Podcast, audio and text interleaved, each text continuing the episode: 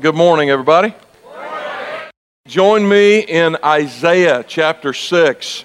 So if you have a copy of God's Word on iPad, phone, you can find it pretty easily. If you're still looking for it in that old-fashioned thing we call a book and you're not quite sure how to find it, if you'll just take your two thumbs, go right to the center of your Bible, it should fall open right around the Psalms. From there, just start working your way toward the back of the book. You're going to hit Proverbs, Ecclesiastes, Song of Solomon, and immediately after the Song of Solomon, you'll come to the prophecy of Isaiah. We're going to be all over the Bible today in various and sundry texts, but this is where we're going to start, Isaiah chapter 6. We're in the middle of a series called The Story, where we're covering the entire storyline of the Bible in about 6 months. So we started on January the 8th. With Genesis chapter 1. We're going to do our best to finish up the book of Revelation and the end of the story by the second Sunday in June. Now, obviously, that means we're flying really, really high and really, really fast, but we're able to hit the high points of the story to give you and our people handles on how to understand Scripture and what it means so that wherever you are in the Bible, you understand how it connects to that larger story of God redeeming the world back to Himself through the person and the work of Jesus. And here's where we've been so far. We began where the Scriptures do in the period of beginnings. The first 11 chapters of Genesis tell us who we are, where we came from, what our purpose is, what we were supposed to be prior to the fall. It also tells us the beginning of every single problem that we face on the planet today. Every act of warfare, every famine, every sickness, every plague that has hit humanity on an individual and a corporate level can be traced back to a patient zero whose name is Adam.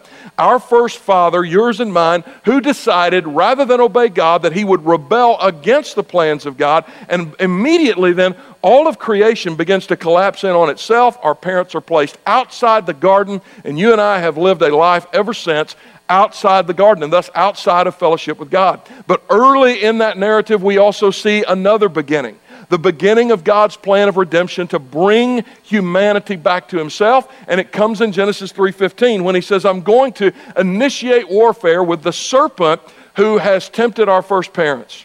And in doing so, that seed from the woman is going to come, and he's going to crush the head of the serpent. This is the first time in the Bible that we hear of the promise of a Messiah who's going to come, and every other story, every other character, every other circumstance in Scripture is now tied to this promise.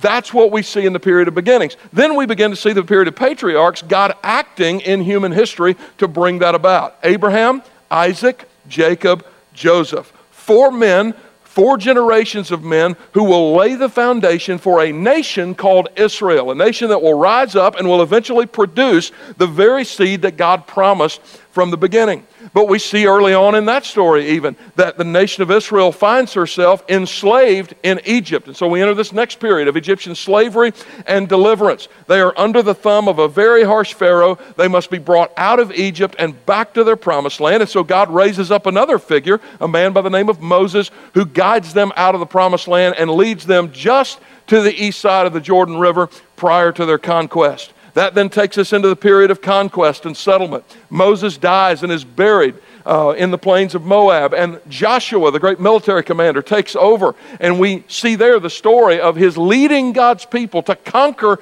the enemies of God and take the land that God had promised to their father Abraham. They divide it up, and then at the end of that story, Joshua looks at the nation of Israel, and he challenges them to follow God faithfully. That's a challenge at which they fail spectacularly. Pastor Chris then covered the period of the Judges with us many weeks ago, a period in which every man did what was right in his own eyes. There was no king in Israel, and there was much anarchy and bloodshed and carnage and confusion. And even though God raised up judges to tell Israel to repent, there was cycle after cycle of rebellion followed by repentance, followed by more rebellion. And the end of this period is a testimony to the fact that God, even in His faithfulness, contrasted with His people who are unfaithful, these people cannot be faithful to God.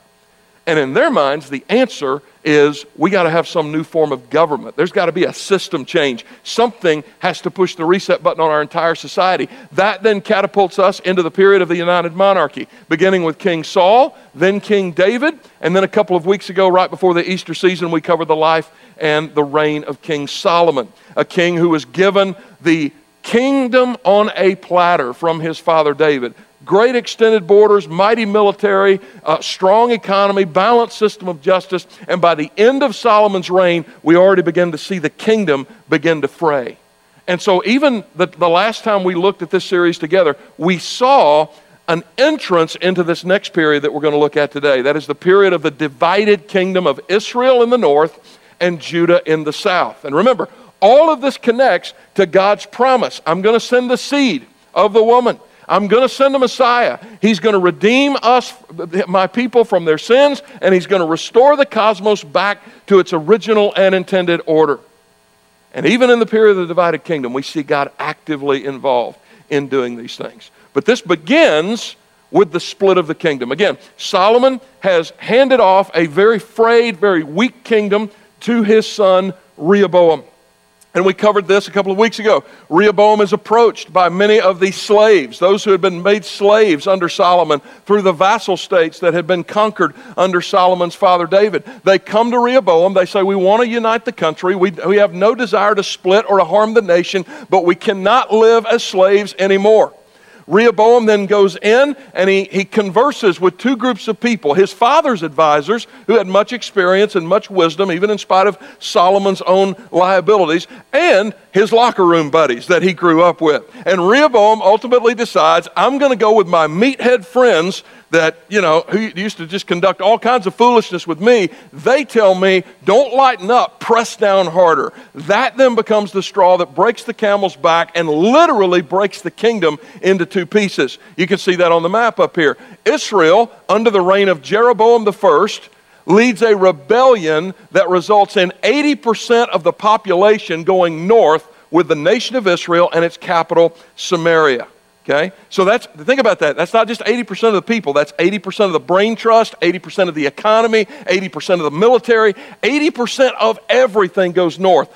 Rehoboam is left with 20% of the population of this once great country. And so now we have not one nation, but two. Israel in the north, with its capital of Samaria, Judah in the south with its capital of Jerusalem. And from that point, covering the next 350 years is the divided kingdom. So here's my challenge. This is how you can pray for your pastor this morning as I deliver God's word to you. I have to cover a period of 350 years of history for you today. That's like saying we're going to start in America when the Quakers came in pre-colonial America and end at the present day, and I'm going to cover all of that for you in about 45 minutes, all right? So I need you to pray for me, okay? I'll give you a brief overview, starting with this chart that's coming up, of these kings. You see the northern kingdom kings on the left, the southern kingdom kings on the right. Now, here's the interesting thing. When you contrast these two kingdoms, you would think, at least in the beginning, that the north would be more stable and that the north would last longer. Again, they took 80% of everything. They're the ones that should have a stouter military. They're the ones that should have a more stable throne, but that's actually not what happens. Every asterisk that you can see next to the name of every king in both the northern and the southern columns here represents a king who reigned for less than 2 years. So when you have someone who doesn't make it 2 years, you have instability in the kingdom. The north had 7 such kings. The south only had 3. And so over the course of history, what we see is what started out to be the stronger kingdom actually ends up being the least stable. And what starts out appearing to be the weaker kingdom ends up lasting 150 years longer than their northern counterpart. And all of this, of course, will terminate in 722 BC for the north, who will be conquered by the Assyrian Empire. And then roughly 150 years later, the Babylonians will come in, they will topple Jerusalem, and they will capture the south. And then we will see there's no longer one kingdom or two kingdoms. There's no kingdom left. That's a period called the exile that we'll be covering next week. But this is the list of kings. And if you look at Chronicles, 1 Chronicles and 2 Chronicles, you will see almost every single one of these men is assessed by something called the regnal formula. 3 things that you would see recorded by the biblical writers. The number of years that the king reigned, whether it was 2 or whether it was 40. The circumstances of the king's burial, where he's buried. And an assessment of his reign, notice what's in bold there, as it related to covenant faithfulness. Not how large the economy was, not what kind of military he built. One thing every single king was judged on. Did he or did he not obey the Lord his God? That's what anybody ought to look at in a leader. That's what any of us should aspire to be. I'll give you a couple of examples from this. One good one, Jehoshaphat of the southern kingdom, reigned in Judah. He was 35 years old when he began to reign, and he reigned 25 years in Jerusalem. His mother's name was Azubah, the daughter of Shilhi. He walked in the way of Asa, his father, and did not turn aside from it, doing what was right in the sight of the Lord. Now, if you read the wider narrative of Jehoshaphat, you read a lot more that is highly complimentary of him, but at the end of his life, only one thing really mattered. Did he do what was right in the sight of the Lord? Now, let's contrast that with another king. Amon was 22 years old when he began to reign, and he reigned 2 years in Jerusalem. And he did what was evil in the sight of the Lord, as Manasseh his father had done. Amon sacrificed to all the images that Manasseh his father had made and had served them. So many of us wonder someday, what is it that's going to be on our tombstone? What is it that we're going to be remembered for? And the only thing that really should be important in our minds is the example of what we've seen here. Because again, Amon, like Jehoshaphat, there's a wider narrative of his reign, and there are good things in it and there are bad things in it. But just like his counterpart Jehoshaphat, there's only one thing that matters at the end of his life. Did he worship the Lord his God, or did he worship the graven images of his father Manasseh? That's it. From God's perspective, guys, that's the only thing that matters. And I bring that up here early in the message because that's true of us as well. That's true of us. At the end of our lives, we're going to face that question. At the end of your life, it will not matter what kind of car you drive. It won't matter what kind of house you live in. It won't matter how many degrees you have hanging on your wall. It will not matter how successful you appear. None of that will matter. You know why? Because you're going to be naked. When you stand in front of the Lord your God, you will have nothing, and neither will I. One criteria upon which our lives will be assessed. Did you do good or did you do evil in the sight of the Lord? Were you or were you not faithful to the Lord your God? That's where these kings are held accountable. And the way in which they were held accountable, no matter who they were, where they reigned, or when they reigned, was through a group of men called the prophets.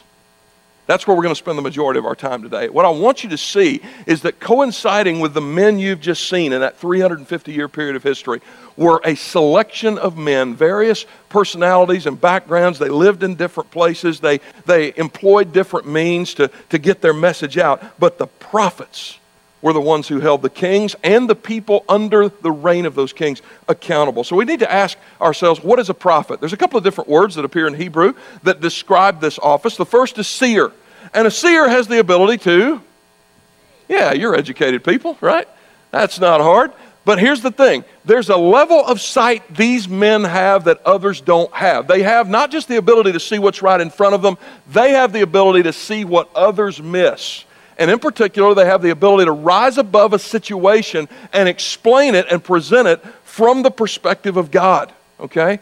Wouldn't it be great? How many of you sit down and you listen to the news at night on occasion and you see somebody from the left here and somebody from the right here, and after about 3 minutes, they just descend into this back and forth where they're screaming at each other, and you just turn the television off. Have you ever had that experience?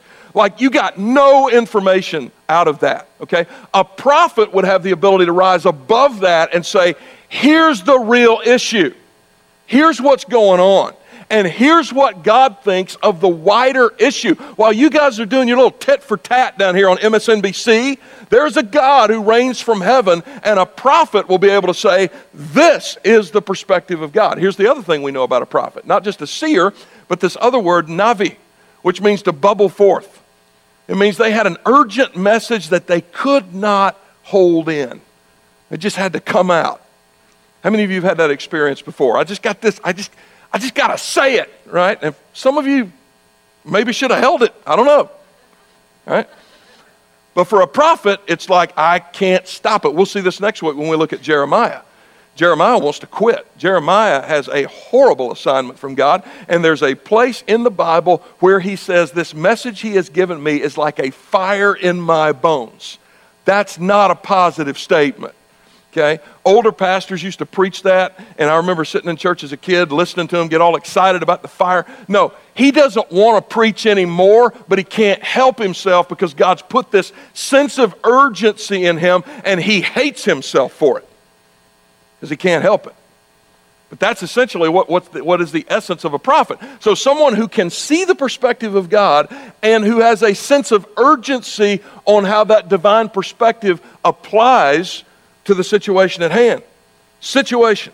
So there's this grand sense of history and God's work in it, and it's coupled with a sense of urgency about immediate and relevant things. So that's what's transpiring history. This is what's going on. It's happening for this reason. And so, no matter who these guys are or where they come from, they basically had the same message. Here's what God is doing in history at this time and this place, and here's what you need to do. You need to keep the covenant. You need to serve the poor. You need to ensure justice for everybody, regardless of who they are, where they come from, or how much money's in their wallet. You need to stop sleeping around, and you need to stop worshiping other gods. That was pretty much the same message, regardless of who they were or where they came from. And ultimately, their message is this. There is a temporary nation that we're a part of that is beginning to come unwound. Whether you're in the north or whether you're in the south. You may be in the south where it lasts 150 years longer, but eventually it's going to end. And as the nation around you weakens, you need to be reminded that you're headed for an eternal city that will never perish. That was the message of the prophets. And here's what the prophets teach us. God can use absolutely anybody as his messenger. He can. See, there's certain kinds of qualities that we tend to look for. I wonder sometimes when I walk through this building, it's very rarely empty. There's always something going on around here, but every once in a while I come in here and it's just empty, and I just walk through and I pray because I don't know who the next pastor is going to be. But that individual might be in our kid men right now. They might have been a part of our youth ministry at 9 o'clock. One of you might be one of your kids. They might be sitting right in front of me. You never know who God's going to raise up. And you may be sitting there wondering, I don't know how in the world God could use me. And by the time we get done with some of the character profiles we're going to look at, and you see the literal characters that God uses, you're going to go, wow. Well, I guess if he can use those individuals, he can probably use me as well. So there's four things I want you to see as we survey the prophets in this particular period of history. Number one is messengers of God can come from anywhere. They can come from anywhere. Now we're going to see this as we contrast two contemporaries of each other, Isaiah on the one hand and Micah on the other. So let's start with Isaiah. That's what brings us to chapter 6 that's in front of you in your lap right now. He prophesies in the southern kingdom during a 40-year period covering the reigns of four kings, Uzziah, Jotham, Ahaz, and Hezekiah. And his reign his ministry actually begins in the year that Uzziah dies. Uzziah was a very wealthy, very powerful, and well-respected, beloved king.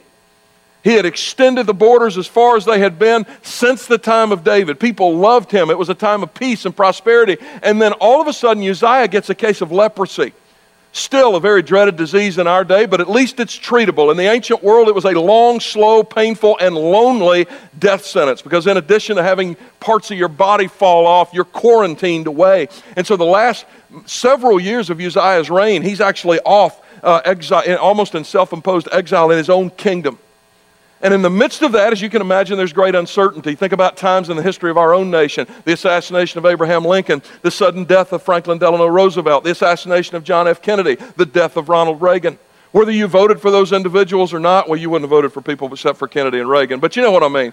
It doesn't matter whether you liked them or not or whatever your particular political party was. These were individuals who were beloved, respected. They were looked to for stability, and then when they die, there's great uncertainty. That's the context into which Isaiah was called in his ministry, and he hears these words. He catches a vision of being in the temple, and he says, in the year that King Uzziah died, I saw the Lord seated on a throne. So there is a temporary king who is dead, but that eternal king of that eternal kingdom still sits on his throne. He is high, he is exalted, he will never be deposed. And I heard the voice of that king say, whom shall I send and who will go for us? And I said, here am I, send me. And the first 40 chapters of this prophecy, Isaiah does just that. And he does it faithfully, and he does it primarily to the people living in his own day. That's what you see in these first 40 chapters of Isaiah. Basically, the message is this. Trust in the Lord to keep you. Do not trust in alliances with foreign nations. A full 10 chapters in this section is dedicated to the examination of Babylon, Moab, Syria, Cush, Egypt, predicting the eventual downfall of each one of those kingdoms. And God is saying through his prophet, don't find your security in aligning yourselves with a nation that is every bit as temporary as your own. Find your security in God. Find your security before you meet your demise. That's the first 40 chapters. And then the next 26 chapters, he starts to speak beyond the 8th century. See, Isaiah, again, he's a seer. He sees beyond the temporary situation to what is coming. He has this eternal perspective, and he speaks into it, not just to the 8th century where he lives, but also to the 6th century, 200 years into the future, when he, his children, and his grandchildren, and his great-grandchildren will be dead. But there will be another who will rise up, and in chapter 44, we get a sense of who that is, who says of Cyrus, "He is my shepherd and will accomplish all that I please." He will say of Jerusalem, "Let it be rebuilt, and of the temple, let its foundations be laid." One of the evidences that we have of the supernatural nature of the Word of God is this idea of fulfilled prophecy. And we have multiple examples of it. Here's one of them. Isaiah, 200 years before Cyrus is born, 2 centuries before anybody knows this guy's name, by the inspiration of the Holy Spirit and by the revealed power of God, the prophet calls out this king by name and says, "This is the one who will be used by God to bring my people back." And so while in the 8th century he says, "You're headed for doom and gloom. This kingdom is coming to an end. You need to get ready and you need to find your security in the eternal God," he is speaking after that to people who will live 2 centuries later and saying, "Have rest, be at peace, your God will bring you back." And then the last 10 chapters are a message to you and me. A message to a generation still yet in the future. To, again, that eternal kingdom. This is what the prophets do. They take these temporary situations, they rise above them, they give them people God's perspective, and then they point to that eternal king and his eternal kingdom. Okay? "How beautiful upon the mountains are the feet of him who brings good news, who publishes peace, who brings good news of happiness, and who publishes salvation, who says to Zion, 'Your God reigns.'" This is an ancient declaration of victory in war. And he is saying there is an eternal king who will bring eternal peace. But it will not come the way you think. It will not come through warfare. It will not come through, at least not the conventional warfare we think about. It will not come through acquisition of more land. It will not come through shrewd alliances with other nations. It will come through that ultimate king who comes initially to suffer. Look at Isaiah 53. "Surely he has borne our griefs and carried our sorrows, yet we esteemed him stricken, smitten by God, and afflicted." He says to the people of the southern kingdom of Judah, "You're doing this all wrong. You're looking at political savvy. You're looking at alliances. You're looking at mighty military. You're looking at the state of your economy. And what you should be looking at is the Lord your God, who will confound the wisdom of the world by establishing an undefeatable, non-negotiable, absolutely unbeatable kingdom, an eternal kingdom. But he will do it through suffering on your behalf." And that kingdom will ultimately be manifest at the end of the age, a time in the future, even from your perspective and mine. In Isaiah 66:18, we see a glimpse of what that looks like. "For I know their works and their thoughts, and the time is coming to gather all nations and tongues." This isn't just about Judah. This isn't just about this little piece of dirt in the Middle East. This is about the globe. God owns it all. He's going to reconcile all of it back to himself, and he's going to do it through an ultimate Israelite who rules and who reigns. That time is coming. Every nation, every language will be represented on that day, and they will come and bear witness of the glory of God. That's the message of Isaiah. And this message gets preached in Jerusalem. All right? So even if you're not a Christian, you probably heard of Jerusalem. Lift up your hand if you've heard of Jerusalem. Yeah, it's like, yeah, I've heard of Jerusalem. Isaiah gets to preach at basically the center of the known universe at that time, okay? This would be like a Tim Keller preaching in Manhattan, all right? It would be like an Eddie Leo preaching in Jakarta, Indonesia, right? World-class city, lots of attention, lots of cameras. Well, not so much in the 8th century BC, but you know where I'm going with this, right? Really, really popular place. Lots of people. Metropolis. places of learning, people from every culture under the sun coming within earshot of Isaiah. Everybody knows Jerusalem. And then there's Micah. Micah, unlike Isaiah, doesn't preach in Jerusalem. He preaches in Moresheth. Now, how many of you have heard of Moresheth? Take a look around. It's like, where? That's kind of like Falling Waters, isn't it? I mean, I don't even know where that is.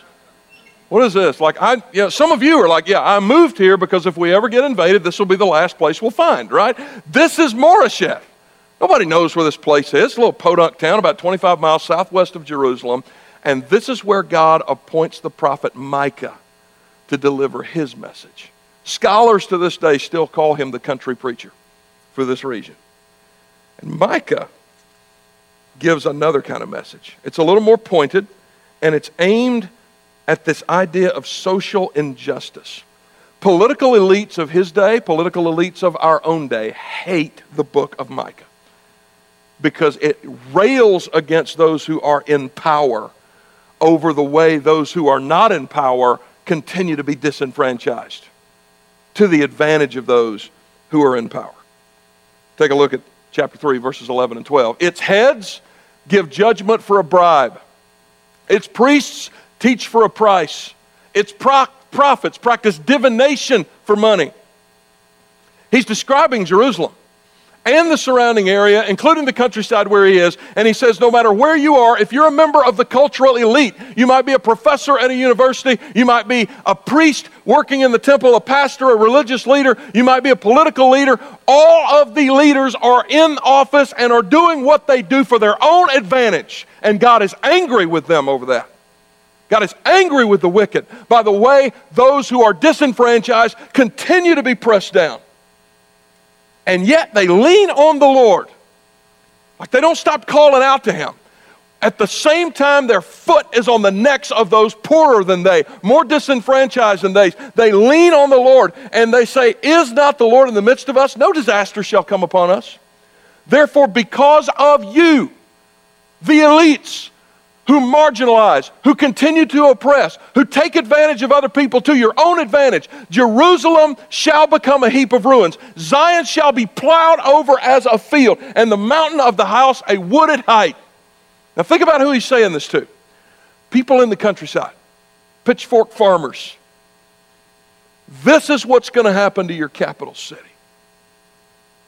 So in this sense, it's very much the same kind of message as Isaiah. Don't put your trust in foreign alliances and political savvy. Micah's saying, don't look to Jerusalem as your hope.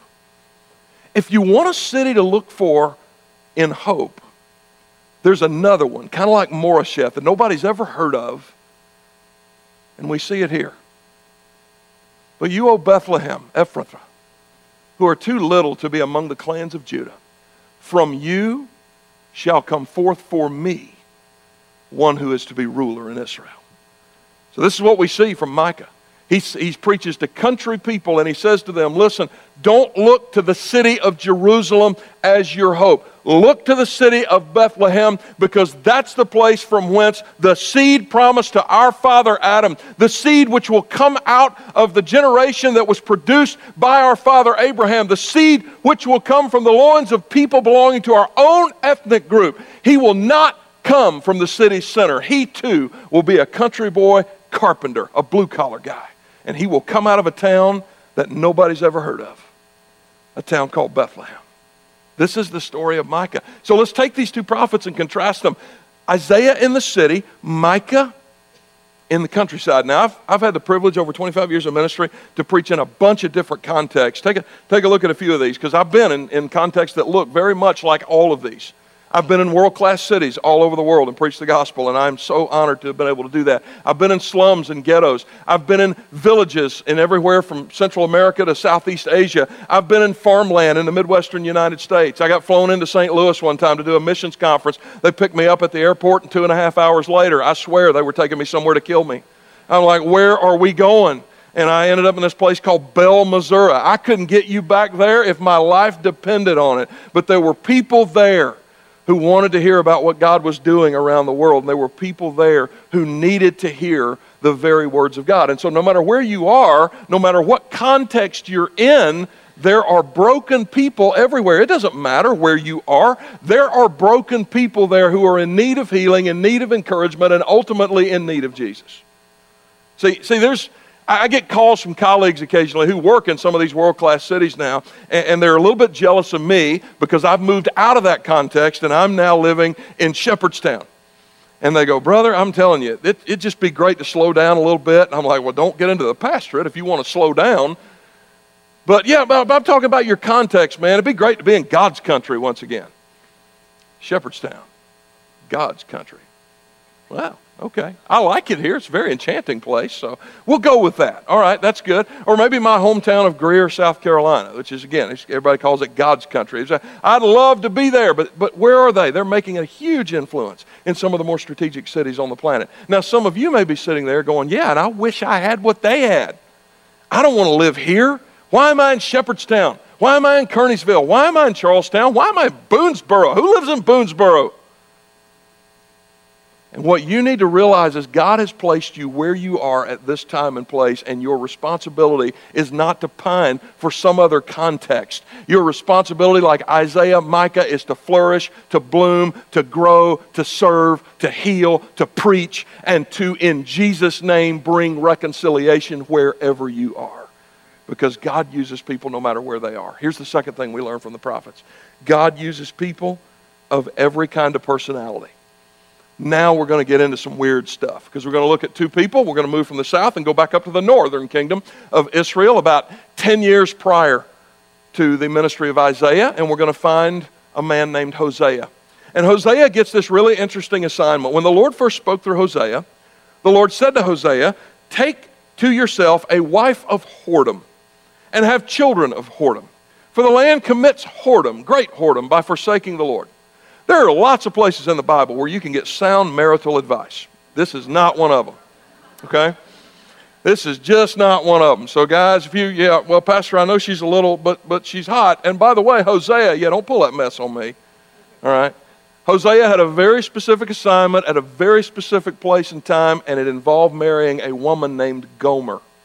A woman who would eventually step out on him, cheat on him repeatedly. And we see this pattern in the book of Hosea, a pattern of betrothal, becoming one flesh, then the adultery, then the divorce, then a remarriage. And all of that is intended to demonstrate for God's people in a very tangible way how unfaithful Israel has been to her God.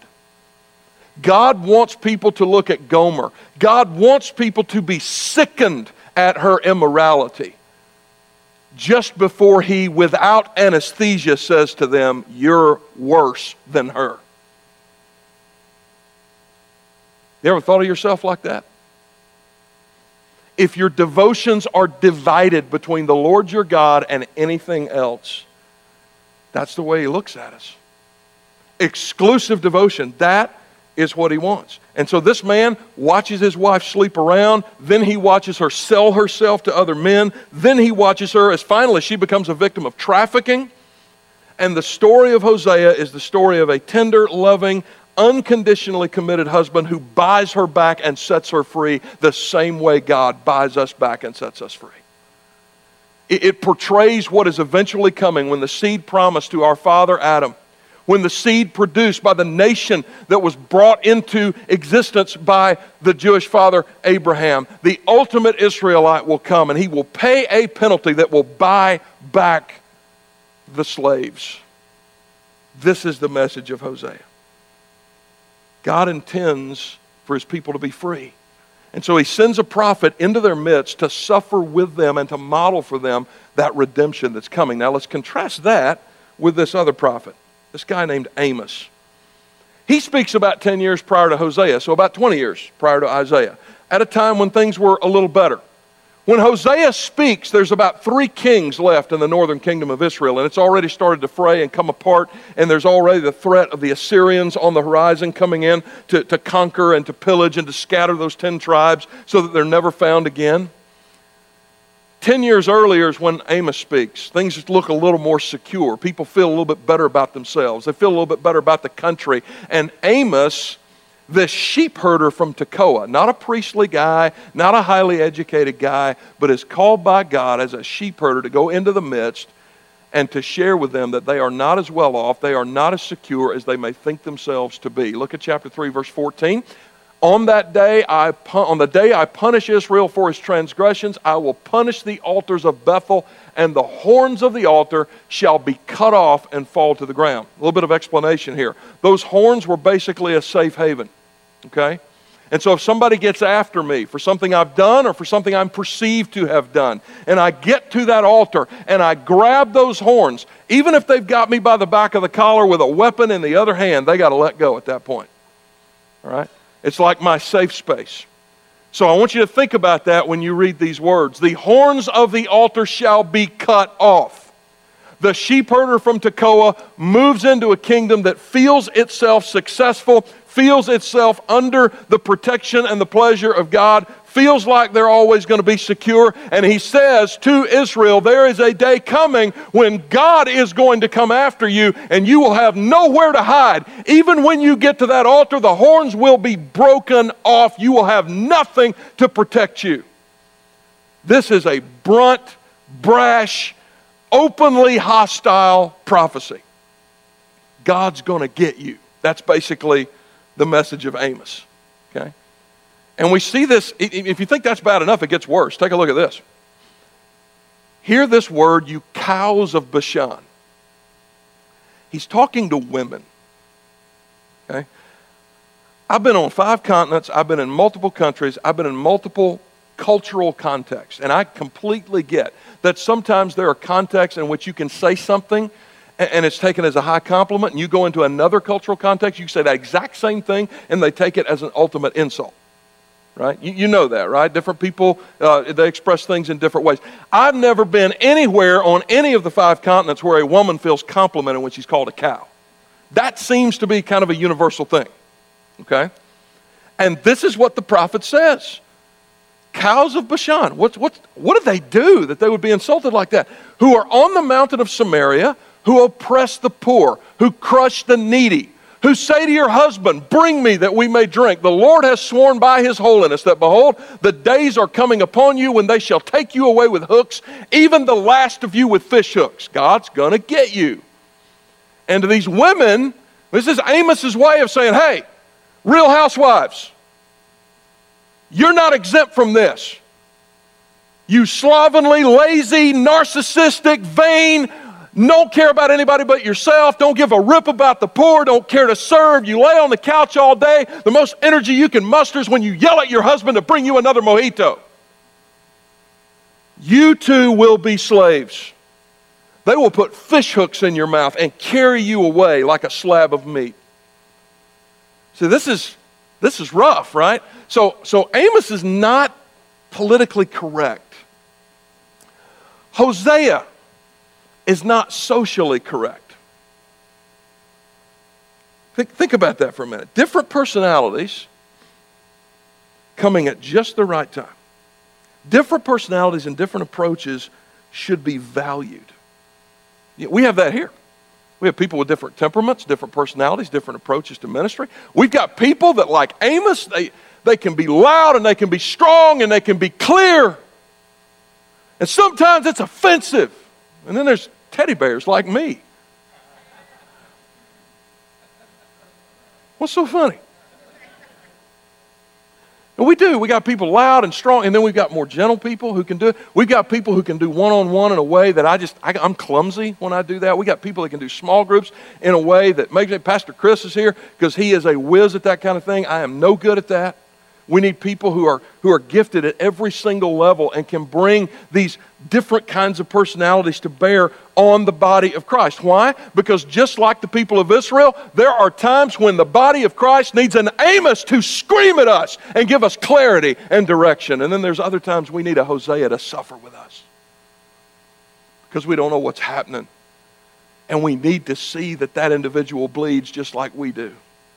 No matter your personality type, introvert, extrovert, loud, soft, whatever, God can use you as his messenger. Here's the third thing we learn from the prophets. You can be known or you can be unknown. Now, just like almost everybody in this room has heard of Jerusalem, I would imagine that almost everybody in this room has heard of Elijah. Who's heard of Elijah? Yeah, rock star prophet. 1 Kings chapter 18. That's where we find this great showdown between Elijah and the prophets of Baal. Ahab is the king, and Elijah challenges those prophets essentially to a duel. He says, let's build two altars. You build one to Baal, you cry out to Baal. I'll build one to the Lord my God, and I'll cry out to the Lord our God. Let the God who answers by fire be God. And so the prophets of Baal begin, and they start dancing and prancing around their altar, and they start calling out, oh, Baal, answer us. And there's silence. And so they get louder. And then they start to cut themselves with rocks. That was an ancient pagan way of sort of priming the pump. Maybe if I give a little blood, there'll be something else that'll kind of come back to me. And all the while, I can almost picture Elijah sitting on a stump over on the side of the mountain just watching them and occasionally snickering to himself. And he says this, cry aloud. Maybe you need to yell a little louder. For he is a God.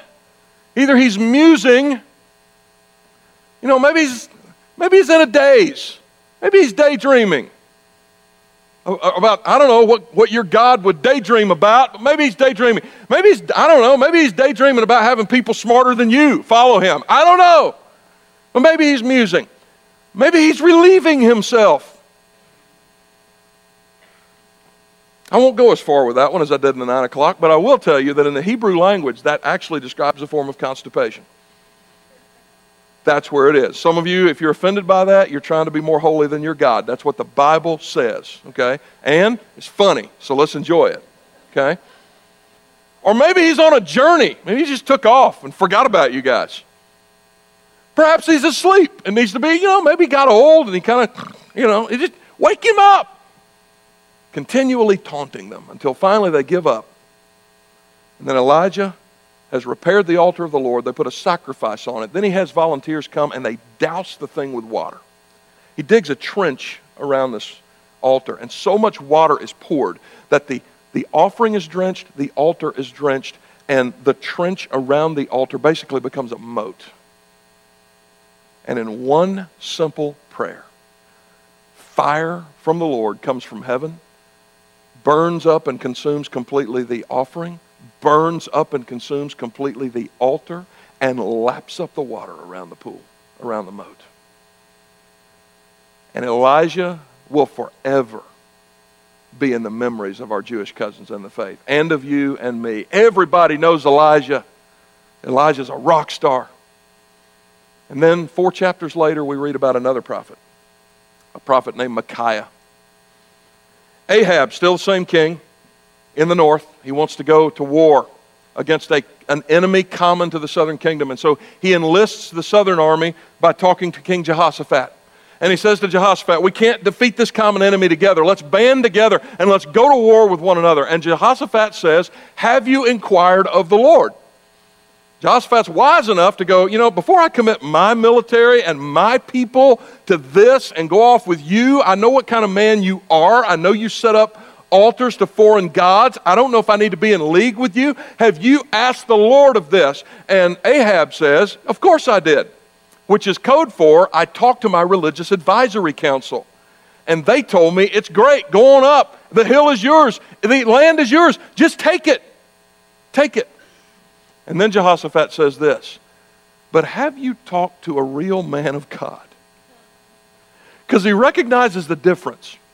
He recognizes the difference. That's still true, by the way. It doesn't matter whether you're a king in the ancient world or whether you're a president of the United States today, the prime minister of Great Britain, the leader of some other country around the world. You can have a prophet or you can have a fanboy, but you cannot have both. And Jehoshaphat realizes there's a difference between those two, and you've been talking to your fanboys. I want you to talk to a man of God. Ahab says, I'm not so sure I want to do that because the only one I know is this guy named Micaiah, and he never says nice things about me. So they call Micaiah in, and this is Micaiah's response. I saw Israel scattered on the mountains as sheep that have no shepherd. This is what's going to happen. And Ahab is enraged. And he orders his soldiers to seize Micaiah, put the cuffs on him, tie him up, throw him in prison, and I'll deal with him when I get back. And the last words we ever hear from this man of God are, King, you ain't coming back. And the next day, Ahab is killed in battle. And we never hear from Micaiah ever again. Rock star preacher, a guy who gets one shot and then he's done. Both of them, faithful. Faithful to the end. Let me show you this picture. Two guys you probably know. Billy Graham on the left, and that big crowd that you're seeing there, that's in Seoul, South Korea, and that, I don't know, it was maybe 30 years ago. But that pretty much was Billy Graham's vista for the half century or more of his ministry, wasn't it? Rock star preacher. Faithful man of God, right? Rock star is not always a bad thing. Faithful man of God. Millions of people coming to faith in Jesus. Over there on the right, Martin Luther King. Did you know that the most substantive writing that we have that did the most to transform our society in the best way with regard to civil rights that came from the pen of Martin Luther King were letters that he wrote from a prison cell? Do you know that? So we tend to dismiss people. Like, in fact, in the 60s, that's exactly what they did to MLK. They just dismissed him, especially people in the South. Let's just dismiss. Yeah, but look at him, he's a jailbird. What can he do? He continued to be faithful. Some people will be granted a spotlight, and we should thank God for it when they use that spotlight to faithfully proclaim the name of Jesus. Some people will be locked away in a dungeon and never heard from again. And here's the question. Are you committed to be faithful to your God no matter if you're a rock star or an unknown? Because I'm telling you, this is a huge idol in the Western church right now. We worship celebrity. That's why we go berserk anytime anybody says anything bad about Tim Tebow. Really? I mean, be thankful for the young man. God's given him a great platform. He's being faithful to his call. That's great. But we act as though God is not honored and Jesus' kingdom can't move forward unless we're the ones with all the fanfare and the spotlight. Meanwhile, the Bible is full of stories of men like Micaiah who had one shot and they were faithful at it and they were locked away and they were never heard from again, but God's kingdom moved forward by such men. So what kind of man are you going to be? Are you going to worship the spotlight or are you going to worship the King? Because you can't worship both. You can't do it. Western Christianity is infected with this stuff like a cancer.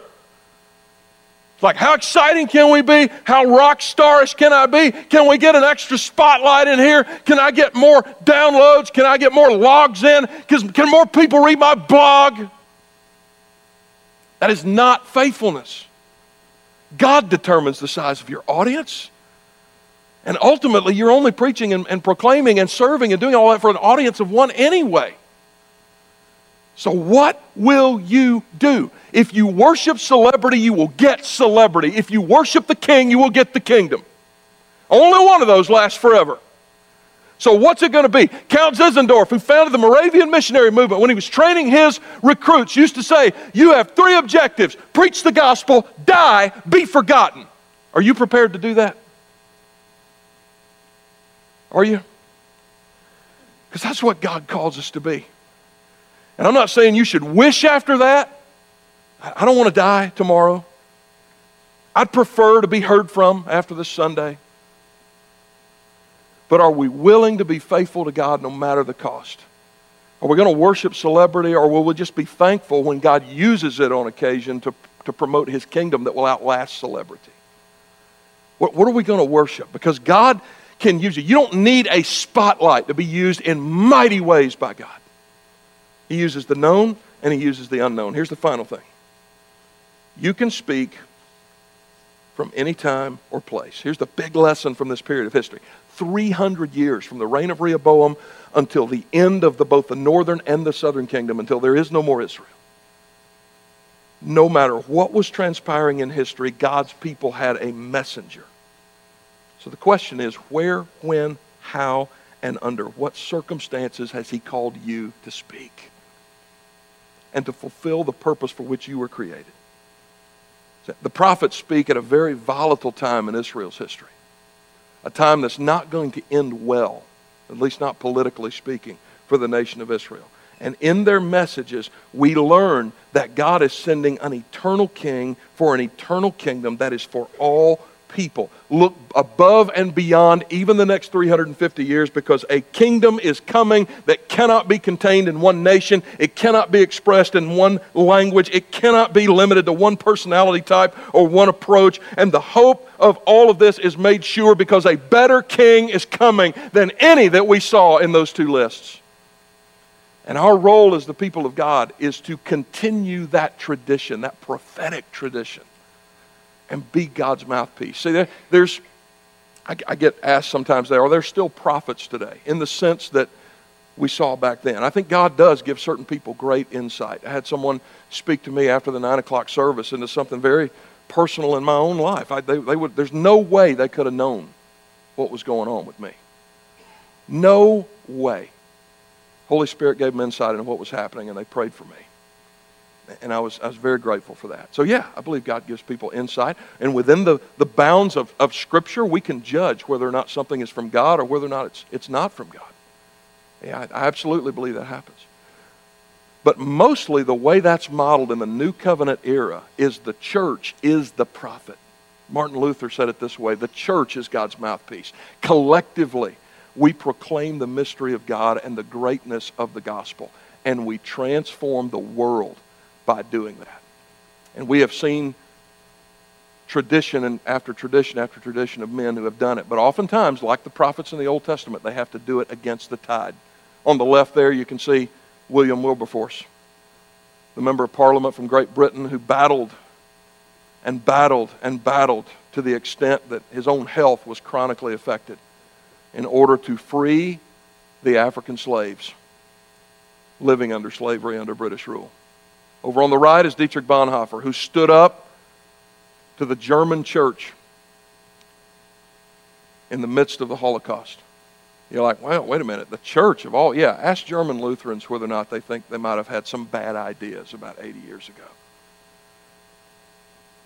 It was Bonhoeffer who said, we are not to simply bandage the wounds of victims beneath the wheels of injustice. We are to drive a spoke into the wheel itself. Do we want to be like these men?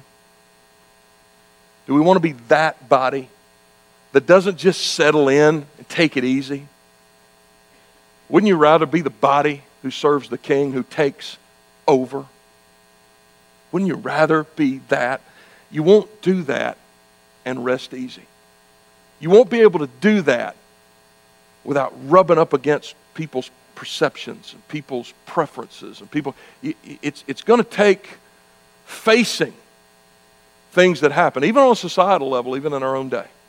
And it's going to take a heart of love for God's people, and ultimately it's going to take a heart of love for God that, like Micaiah, is willing to have just one shot as long as I can be faithful.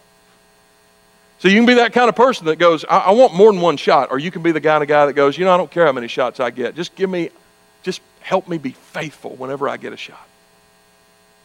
Because I'm pointing to something beyond this temporary world. Something that will outlast this building. Something that will outlast any of us. Something that will outlast every single local church on the planet. We preach, we teach, we serve for an audience of one. And we will be judged in the end like all the kings of Israel and Judah on this one question. Were we faithful to the Lord our God? And did we proclaim faithfully? Did people walk away from relationships and interaction with us with a clear understanding of this eternal King and where he came from and where he's going and where he's coming and what he's going to do? Is that the kind of people we want to be? Let's pray together. Lord Jesus, we thank you for the examples we see in the Old Testament of men who were faithful to you from every place, from every time, through every circumstance, utilizing multiple different kinds of personalities. Father, you used them, and they were faithful. And so, Lord, make us faithful. Help us, Father, to seek after you exclusively. May we be a people who are truly always having our eyes on the eternal kingdom and the eternal King that is coming. And I ask these things in Jesus' name. Amen.